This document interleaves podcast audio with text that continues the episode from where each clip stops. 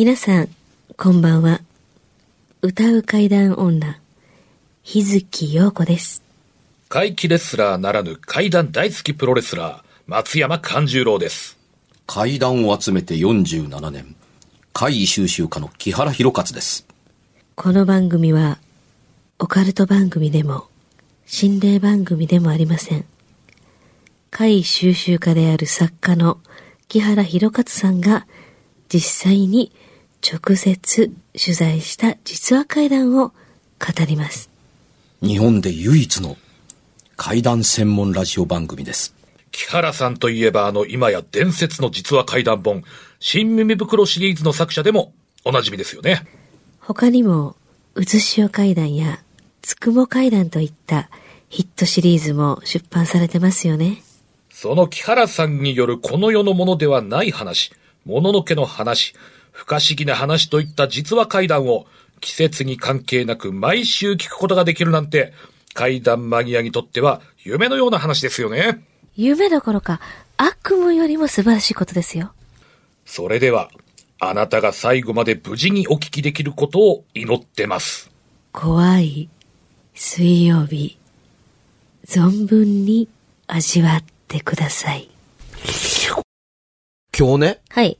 聞いてくださいよ。うん。あの、収録しているのはこの放送日ではないんですけれども、はいあの、怖い水曜日のディレクターの、ん。えー佐々木くんという人がいるんですけど。いつも頑張ってくれてますね。ねこれがね、うん怖い水曜日の収録のたびに、病気になってまして、これラジオの、毎日の番組載ってるってから大変で、これがね、4週連続なもうんびっですくり。するわ。インフルエンザなったイり、高ンフルエンザ熱出たり、2種類。で、今回、2種類なって。A、B と AB なったり。まさかの2種類かかる。まさかの、二種類で、かかる今回も、あの、扁桃扁桃腺が腫れて、あ、辛い、辛いね。これがどういうわけかね、怖い水曜日にピークが重なよく重なる。よねいこれでね、えっとね、え、皆さん聞いててね、毎週毎週やってるからあれですけど、えーまあ、大体5回撮りぐらいじゃないですか。そうですね、大体毎ね回、そですね。そうの、その5回、つまりまあ、ほぼ1ヶ月と1週間ぐらい空いていること5回連続ですから、もうちょっとすると、半年連続怖い水曜日のたびに、あの、熱が38度やのに、あの、スタジオの、あの、まあ、スケジュールがあるので、えーあの、熱をして、あの、やっていただければならないというふうになってたりするんですけど、ね。これだけ続くとちょっと気味が悪い。会う、会うと大体ね、具合悪いですもんね。あれかな？あ何のーよくあるやん、なんか、あの、祈祷師さんとかのシャーマンさんとかってさ、役を全部自分にと、うあの吸収する人とかおおるやん。まあ、そういうのはね。あれの、なんあか、ーあの、役割してくれとうと思うか？まあ、まあ、それはオカルトです。そう、我々我々の代わりにそういうのを私らの全部代わりに。やってくれてると思うよ。ありがたやありがたやでね、この今日のあの収録ですけど、あの、はいはい。今回追い出されてサテライトスタジオなんですけれども、はい。なんか久しぶりな感じがしまあの、すね。ガチャッと入って中入った途端に、うわーという声が聞こえたんで、あそれがその、いつものアシスタントの女の子でもなく、うちのディレクターの声でもないので、誰なんやろうと中入って、どないしやったんですか言ったら、今ドアが開いてガチャッと、は入ってきましたよ、いやいやいやいやいや入りました。今ここにいますからっていうね、はい。どうしたんですかって言ったら、番組の編集、番あのし収録した編集やってたんですけど、あはいはい。うん。突如としてパソコンが固まって、あら。うん。で、カーソルが動くだけで、ん何の動きもしなくなったんですけど、あなた直せますか？いや、うん直せません。ちょ、ちょ、ちょっと待ってくださいねって。僕何の関係もないのに、ちょっと待ってくださいねって。次の収録の方ですよね。え、でも、まあちょっと早めに来ましたんで、って電話して、技術さん来ていただけますか？って言ったら、今ちょっと忙しいって。どうしよう。あ、何やっても動かない。わたあなた触れます？っていうに、いやいや、外部の人間に触らせた、あの、いかん思いますよ。ずーっと頭か抱えて、でちょっとぐらい、なんか動かしてピコピコやったら動くかなと思ってやった。何やっても動かないパソコンというのを。フリーズしたんやあ、まあ、フリーズ、フリーズしてって。いや、こんなこと今まで一度もないですよ。いや、全く何にも動かないっていうことありえないですよっていうふうに言うて、えー、今日ね、12時からスタートの予定だったんですけれども、お昼の、えー、ディレクターの病気の関係で1時間遅れて、なおかつ、その、おね、えー、なんやかんやで、えー、2時からの収録、2時間の遅れで収録という、お客さんには関係ないですけど、ちょっとここに来て、いよいよ、あのー会？怖い水曜日も来たかなと。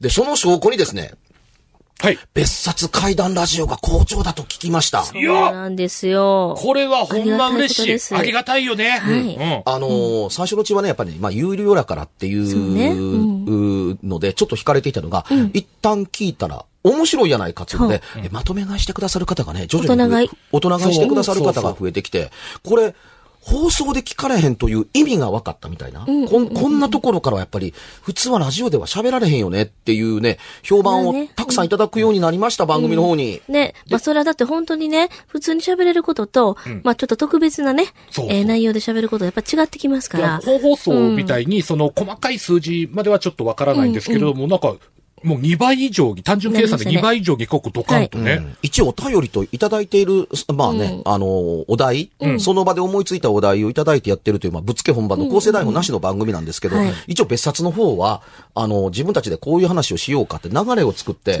私の怪談人生の歩歩みの途中までとか、ちゃんとね。あ今回は、どうやろ？う、空飛ぶ円盤の話をしてみようかっていうね、結構ね、バラエティーに飛んでるけれどもコンセプトを持ってやってるんでそうこう聞き方によっては怖い。これは本物の生の話やという評判が広がり始めてるですよ。でしょうね。ありがたまいですね。あの、一度聞いて二度聞いたら、まあ、次からも、あ、もう全部買っちゃうぐらいの内容ではあります。もう逃れられないと思いますよ。確かに。あのね、また番組内でそんな宣伝やってと、お疑いの皆様、いっぺん聞いてください、大人買いして。それでおもろなかったら、松山勘十郎が責任取りますから、あの、喧嘩してください。あのね、松山勘十郎勝ちますのおいで。おいおい、その丸投げジャーマンなんですか？まあね。いや、でも実際こうしてね、もう、ボカンと、あのーこう、買っていただいた方がもうこれだけ増えてるっていうことはやっぱ事実なわけですから、はい。もっともっとね、面白い内容にね。もう声を大にしてはい、お勧めできますから。はいちょっと多分ね、あの、通常の、例えば、あの、テレビの、まあ、特番だとか、ラジオでちょこちょこ、あの、特集として、まあ、これから先夏に向けてやるの、という性質のものとは、ね、えー階段をずっと追っかけてる人間は、ちょっとなんか話が、あの、他のとは違うと思っていただいて結構だと思います。よ。で、まだまだあれでしょ？こう、ここでは喋れないネタあるでしょ？いっぱい。木原さん。結構ね、あの、ねここでどころかどこでも喋らない話も結構あるんですけど、ねで、あの、前回の収録と今回の収録と何が違うかというと、私、ボストンに行って講演をやってまいりました。やったね。ボストン。あのーどうでし行ったらたどうでした？日本総領事館に呼んでいただいて、お日本総領事館でそのね、あの、日本料理を振る舞っていただくという歓迎を受けまして、えーで、ボストンでアニメの公演やって、まあ、あの、スタジオジブリでアニメのできるまで宮崎駿はどうやってアニメーションを作ったのかという話を、まあ、えー通常、えっ、と、普通トークショーなんてよく言いますけど、向こうではパネルと言うんです。だだパネリストな、パネラーなわけですね。パネラー。ええはいで、えーやったんですけど、去年がその300人で30分。入りきらなかったし、時間が短かったという苦情が多かったんです。あのー300人多いと思うんですけどね。ただ、あの、日本語で15分で、え英語に通訳するから15分で30分ですから。ん。なるほど。で、パネラーとしては最も長い90分いただいたんですけれども、ええあのー700人が入りきらなくて、すごいね。見てみたい。うんで、あの、日本総領事ご夫婦も見に、見に来ていただいて、あ、すごいですね、というのと、あの、マサチューセッツ工科大学の日本のアニメの文化を研究している先生が真ん前にスタッフに頼んで席を陣取ってくれて、あの、素晴らしいと、まあ、あの、おっしゃってくださるほどの、あの、回だったんですけれども、で、もちろんね、こんな話がしたくて、この前振りしているのではなくて、あはいはい。あの、行った先で、ちょっとボストンで調べたいことがあったんですよ。あの、史上を、を歴史の記録と呼ばれるものに残されている中で、最もすごい霊能力のような超能力を発揮した人は、インチキじゃなくて、誰かというと、日本の書籍ではほとんど紹介されたことがないんですけど、えーレオノーラ・パイパー夫人という人が、多分僕の知ってる限り、最も、あの、記録に残ってる限りで、すごい超能力を発揮した人だったりするんですよ。英国心霊学協会が、あの、英国心霊協会が記録に残しているのと、アメリカ心霊学協会も記録に残していたりするので、この方がボストン在住だったので、あの、調べ事をしてみたいから、この人がどこに住んでいたのかわからないかと、いろんな人に聞いて回ったんです。そうするとね、えーそういう人は知らないけれども、おそらく住んでいたとするならば、セーラムという町に住んでたと思う。はいボストンから車で30分ほどの町だから行ってみればという答えが来るんです。またそんなええ加減なと思っていて、これ、これがね、何人聞いても誰に聞いても、セーラムに行くといいよ。きっとセーラムに住んでいるはずだ。元セーラムの人でしょっていう答えが返ってきたので、はいあの、セーラムってどんな、ま、町なんですか？うんどうしてみんな同じように、聞く人も年齢もバラバラなのに、そういうふうに言うんですかと聞くと、魔女の町だからさ。ですね。うん。えー、ヨーロッパで魔女狩りがあったっていう歴史は皆さんご存知の方、この番組にね、あの、聞いてくださる方はご存知と思うんですけども、うんはいアメリカでも魔女狩りがあって、え16人ほど、あのー火炙りになったり、首つり。そうですね。一人死んだり、もうあのあ、そういう歴史が変な死に方したとか。で、なおかつ、あの、えー魔女の街として有名、これがあったから魔女の街として有名なだけではなくてですね、あの、タロットの聖地だから、はいあの、占ってもらうといいよというので、で、街の中に、セーラムウィッチミュージアムというね、えーちょっと持ってきましたけれども、私すごくこう気になっててね。はあ。で、ようこちゃんは確か知ってる？はい、私知ってます。セーラムって、あの、魔女裁判あったとこですよ。そう魔女裁判ありましたはいあの、タロ、私も一応タロットの、あの、もともとね、占い師なので、はい。こタこはもうロットの聖地って本当？はい。だと思います。言われていますね。そういうふうに。で、ここはその、なんていうんですか、もう街全体っていうか、全部がもう、なんかそういう系統の街なんですよ。だから多分、そこ行ってごらんって言われたんじゃないかな。うんお化けが出る何かで、多分、き手、きあの、手がかりがあるよって。ん多分そうだと思う街のあちこちにね、あのー、お化けの出る家、あの、ゴーストハウスってめちゃめちゃ行きたいとこ。うん。いっぱいあるよっていうのと、君がもし占いでタロットが好きだったら、一度ね、あの、ここに修行に来るとか、ここで占ってもらうといいっていうふうに、あのアメリカで一流と呼ばれるタロットができる人間は、ここで修行するのさっていう。また木原さん、これ素敵なパンフレット持ってますよ。いや、まあ、それでね、これ、現地のやつですか？あげるあげる。うわあ、うん。それで、そう。あのーそういうことがあるので、おかしな能力があるんだったらみんなここに集まってるんじゃないのというので、知らないけれども、あるとしたら、あのーまあ、ここだよっていう形にまあなるわけなんですよ。で、まあ、ゴーストハウスもあるから、あちこ、あちこちにある。で、街中にね、普通に魔女の格好した人が結構歩いてますよって。あら素敵まあそうんそれ、ただのおかしな街ちゃうんかなと思わんでもないんですけどコスプレの？違う。ところがね、あの、一緒に、まあ、行った、あの人が、あのー読売テレビの、あの、局長、名探偵コナンのプロデューサーの諏訪道彦さんと、はい。あの、ゴジラの曲を作った、ね、伊福部明さんの一番弟子の、あの、和田薫さん、音楽家の、えー犬夜叉の音楽とか作ってる人ですけど、まあ、この人と一緒に、あの、アテンドしてくれた日本人の方がいて、同じように、あの、もうここまで来ると、セーラムっていう街知ってます？木原さんだったらね、いつか僕に向かってその口を、を滞在中に言うと思ってました。そう、そういうふうに聞くと思ってました。どうして？僕はあなたが、あの、日本で有名なゴーストハンターであることを知ってるというか、あの、あまボストンにまで届いているゴーストハンターは、多分僕の知る限りあなただけですっていうこともありますけど、あのー僕セーラムに住んでたからですって。住んではったらすごじゃあいね、。じゃあ聞きたいって、はいここ本当にお化けが出るって。だからお話を振ってくださるの待ってましたっていうふうに、僕が、あの、住んでたセーラムの、えー、町で、あのー引っ越して、えー間もなくの頃、はい。あの夜中ベッドで寝てました。うん。当たり前ですけどね、僕日本語で喋ってますけど、英語ですよっていうふうに、まあそりゃそうでしょうっていうふうに、あのーねえ、ねえ、起きて、起きて、うんと子供の声が聞こえたっていうふうに。で、なんてた、あの、壁の立て付けの悪い、あの、こんな隣の家の、あのー声が聞こえるなんてって、枕元の時計見たら、あのー明け方近いんですよ。うん。うん、こんな時間に誰やっていうふうに、うん起きや、起き上がろうとすると、これね、あの、その日本人も見てました。バンコク共通なんですかね。起き上がろうと思うと、壁に当たったかのように、動かない。んん背中がちょっと浮いたら、何かに押されたかのように布団に押し付けられるって。あれ？起き上がれない。体が動かないというよりはその時は起き上がろうと思ったので、あれ？起き上がれない。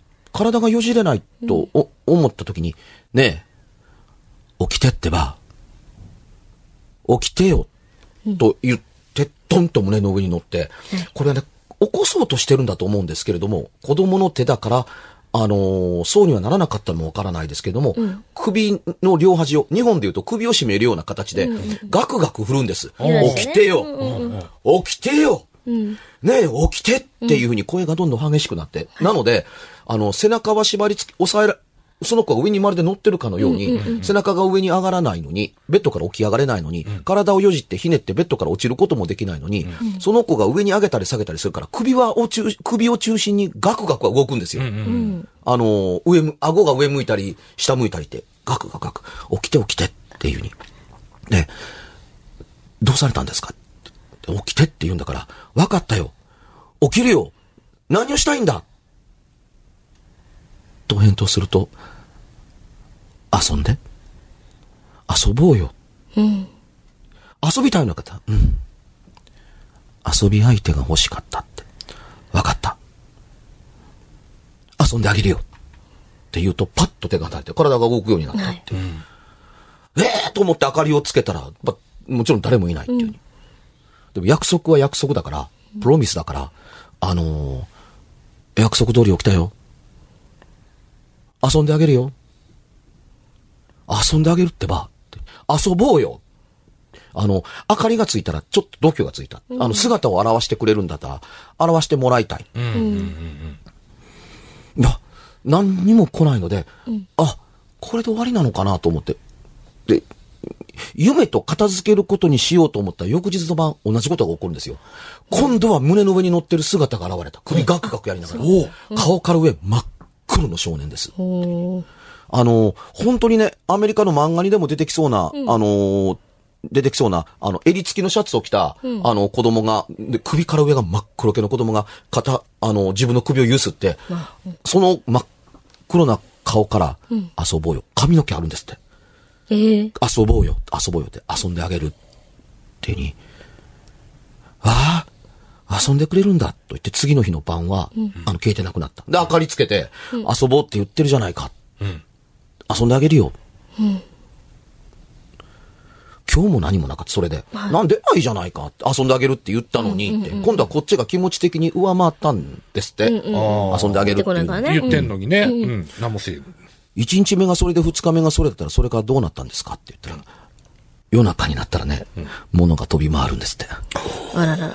よく、あの、なポルターガイスト現象ますよね。うん。ビュッと物が、あ。の、うん。パーンという音がしてびっくりしたら、壁に本が叩きつけられたりとか、うん。いや、そういう遊びはやめてくれ。そうね。っていう。そうだね。じゃなくてですね。なんかあるやろ。あの、起こしには来なくなったんだけれども、物がね、やたらめったらと動くのか、だからね、物がよくなくなって、思いもよらないところから、あの、出てくるって。朝起きて、うん、じゃあ行こうかなと思うと、枕元によって腕時計がないって。あれ、腕時計がね、どこ探してもないから、おかしいな。まあ、うん、しょうがない。あの、牛乳飲んで、パンでも食って、あの、い行こうかなと、ガーッと冷蔵庫開けたら冷蔵庫に時計が置いてあったり、っていうに、いや、そんなバカなっていうことがね、セーラムで。で、あの、実はセーラムの街に一遍住んでみたいという憧れの街やったので行ったんですけれども、あの、これがなんか嫌で、あの、何が嫌かというと、なんか向こうの幽霊とおぼしきものって陽気なんですって。なんとなく、あ自分に何の関係もないのが向こうも分かってる感があるから、あのーなんとなくね、このままいたら自分はどうなるんだろうではなくて、あの逃げ出す形になったと思いますって。こんなとこ住んでられへんみたいな。ええ、それでね、同じセーラムの街の中で、あの、もう一回引っ越しましたって。あの、2年は我慢したんですけど、引っ越しましたけれども、そこも幽霊が出ました。はい。えーこの話であんまり押すと、あの、アメリカの話ばっかりになりますけれども、ただね、あの、僕の質問がここに間に1個入ります。はいそれはネイティブな方々ですか？っていうふうに。アメリカの幽霊って僕、大体、とりあえずは、あの、二つにまずは分けて聞くことにしてるんです。ネイティブな方々ですか？っていうふうに。ネイティブアメリカ。昔、インディアンと呼ばれた人たちですね。昔は。うん、あの、ネイティブアメリカンの人たちですか、そうでない、ないんですか？って、どっちかでっていうふうに、なんといっても建国高々200年とちょっと超えた国ですから、うん。で、しかも、ほとんどの町はもともと誰も住んでなかった荒れ地だったわけですから、そこは結構な重要なポイントだったりするので、えーで、基本的にセーラムので現れる幽霊はネイティブな人の、あのーこの世ならざるものではないというのは取材でなんとなく分かってきたので、うん昔からこの町から離れられへんものが、町の力なのか何の力か分からないけれども、よそよりも、あのー亡くなった後に、町の中に定着する率がどうやら高いという不思議な町であるというのが、取材で得られた、あのー体感でした。まあ、なんとなくそのセーラムという街自体がそういう街なので、高いかもね、そういうなんていうんですか、そういう力というか、うん。縛り付けてるわけですかねうんそうそうね。あの、言うてましたよ。あの、日本のタロット占いやる人間でセーラムに取材に来る、あの、えー修行に来る人って、ほいる？ああ会ったことがない言うて。ほぼ会ったことがない。知っててもなかなかね、うん。うん。あのーだから、あの、セラミトラはどうして、まあ、日本に限ってないんですけど、どうしてそのタロットの本、あの、本場の街で、誇りが高いから、ほん、本当に、別にここが発祥だと言いたいわけではないんですよ。うん。あの、ここに力の強い人たちがいっぱい集まってきて、集まったんでしょうね、うここにねん。。だから、ここで修行しなければ、あの、あんまり意味がないのにっていうので、どうして本場に修行しないのに看板が、要するに、我流って大したことは、私流でやってますっていうのって、あの、評価が低いみたいですね。要するに誰でもできるやん、みたいな。あの、思った通りのこと言ってるだけで、言われた方は嘘かほんまかよくわからへんけれども、いっぺん本場で修行された方がいいですよ、みたいな。まるでなんかね、日本の修行のあの概念と似たようなことを、あのー言ってる人が、あの、これはそのひ日本人の方ではないですけど、何何人も、あの、僕がタロットのことがよくわからないので、そんなに重要なんですか、タロットっていうのは、アメリカにとっては結構じ、あの、幽霊とのコンタクトをするのにも使うので、へー。うん。あの、カードに現れる。言いたいことや、あの、気持ちがカードに現れるからというので、あの、単なる占いとでは、としてではなくて、あの、コンタクトツールというか、うん、コミュニケーションツールとしても使える。だ、それはその、習い方とか教えてくれる人によるんですって。っていうに。あの、占いの道具だと思ってませんみたいな感じ。うんそれしか機能がないと思ってませんみたいな感じで。まあどうしてもやっぱイメージというか、はね、うんものを言われたので、うん。あの、まあ、もちろん僕も占いの道具だけと、とは思ってないけれども、そこまであの、聞いた途端に強く押されるとは思わなかったという不思議な体験をしました。あなたこそ行くべきだみたいな。結構教える人によってもいろいろ流派みたいなのとかがあったりする。なんでしょうね。で、この、これを持ってきたら、あの、日月陽子が昔、占いをやっていて、タロットを得意としているというのを、ねあの、知っていたので、これを見せたらどんな反応するかと思ったら、いや、セーラムやんっていうふうに、番組始まる前に反応したので、ちょっとびっくり。まるで元プロやったみたい。まるであと、プロでした。でもやっぱりさ、そういうプロ意識というか、道を極めんとする人の、そういうのって万国共通なんですかね、やっぱですやねっ。ぱ気にはなる、うんあの場所ですよね。ね、魔法、魔法ちゃんと調べたり、ちゃんと、あの、起源をね、タロットの起源なんかを調べていくと、必ず引っかかってくるセーラム。ところもあるんで、うん。まあ、他にもいろいろありますけど、ここもその一つですもんね。うん。興味のあるとこ。ろ、あのーなんかま魔法使いとか、まあ、ある、よく言うね、うんうんうん魔女、魔術師とかもすごく関連してくると思います。ね裁判が多分行われた最初のところだと思そうそう、これ、魔女裁判の、再現した、あの、はい。写真がここにあったりするんですけど、英語で書かれた魔法陣のようなイラスト書いてあるんですけど、セーラム1692年、はい。あのーと、あの、書いてあったりしますから、まあ、最アメリカでは。初のその、16人が多分最初だとうん。思いよます。く16日知ってるね。あ、その魔女とされて、処刑された方々。されてというか、まあ、うん。うん。うん。これね、あの、なかなかパワフルにこんなもん入れられないですけども、あのーね、えー、首吊りの処刑の、ねあのー絵が入ってたりするわけですよね。えー、怖いもんですけども、怖いもんまあ、こんな機会でもなければ、その、アメリカの変わった街、変わった場所っていうところに来ましたって話できないので、結構ね、あのー僕、変わったところには行ってたりするんですよ。ねえ今度映画で公開されますけれども、ウィンチェスター、ウィンチェスター邸というアメリカ政府、あの、ガバメントが正式に認めた唯一の、あの、ゴーストハウス、幽霊屋敷と認定されてるウィンチェスター邸なんかも実際に行って、あの、探検に来まし、行ったりしてますからね。また機会があったらえー話したいと思いますけど、怖いですよ。あ、別冊で喋りましょう、これ。お願いします。気になるわ。うん。アメアメリカの不思議な怖いところに行ってきました。っていうような。いや、でも、新録王一発目からね、すごいもう、直輸入のすごい話聞けましたね。まあだってね、ディレクターがもういくらなんでも治ってるだと思って、あの、5ヶ月連続目に、あのー、小水の時だけ体調がおかしい。今度は扁桃腺その前、インフルエンザの。そうそうそうそう。その前も別のタイプのインフルエンザそやったやんか。うん。その前も高熱出してた。うんそう。だから、実はね、収録はここのところ毎回、ちょっと、あの、5本じゃなくて4本がずっと続いてきて、えー大丈夫かなと思って、今回大丈夫やろと思ったら、あの、病院に人が並んでるのですいません、収録1時間遅れますっていう。またかいみたいな。病気かいみたいな。ちょっとねで、、入ったら入ったで、あのーうんパソコン壊れてって、あんたが入ってからやって言われて、うんうん次の番組やったら怖い水曜日ですって黙られるとかね。あ、それでずっとスタジオの外で待ってたんそう、スタジオの外で待ってたの。あ、いたたまれなくなって。だって、最初いて、ま、みんな来るの待ってたんだけど、向こうで、あの、パソコンやりながら、うーんと頭抱えて、電話かけて、まだですかっていう顔をして、え、技術さんが来えへんからやろね。うん、まだですかっていう顔をして、またパソコンやって、うーんって、で、部屋飛び出してきはったから、もうこの中いられへんわっていうんで、外うろうろしてた。かもしれません。頑張っていきましょうよ。佐々木さんの元気出してもらうためにも、そう本放送も別冊みんなのねも。うん。しかし、これだけのことが起こる番組だからこそ別冊は聞いていただきたい。そうですね。そのさっきのウィンチェスターも聞きたいですもん。そうですね。ねはい。はいさあ、告知行きましょうか。告知。は。はいいえーとですね、5月27日、松山勘十郎です。えー大衆プロレス松山座2018年5月公演としまして、5月27日、生野区民センターで、6年ぶりにアジャコングとシングルマッチを戦います。あ、じゃあ、コングさん。頑張れよ。はい。私の方はですね、5月の4日はシーサイドビアテラス舞子というね、えーシーサイドビアフェスタっていうのかな。なんかいろんなあのーなんていうんですか、食べるものもいっぱい出てる店舗の、ねえーこういうあのフェスティバルに、えー、多分、ゴールデンウィーク中やってるんですが、はい私は4日に出演します。はいはい。そしてですね、5月の13日、新海一音楽祭というね、えーこれもまたフェスですが、参加させていただきます。つに点々の日月陽子、ひらがなで検索していただきましたら、ホームページとかね、出てくるんで、チェックしてください。はい。はい、私の方ですけれども、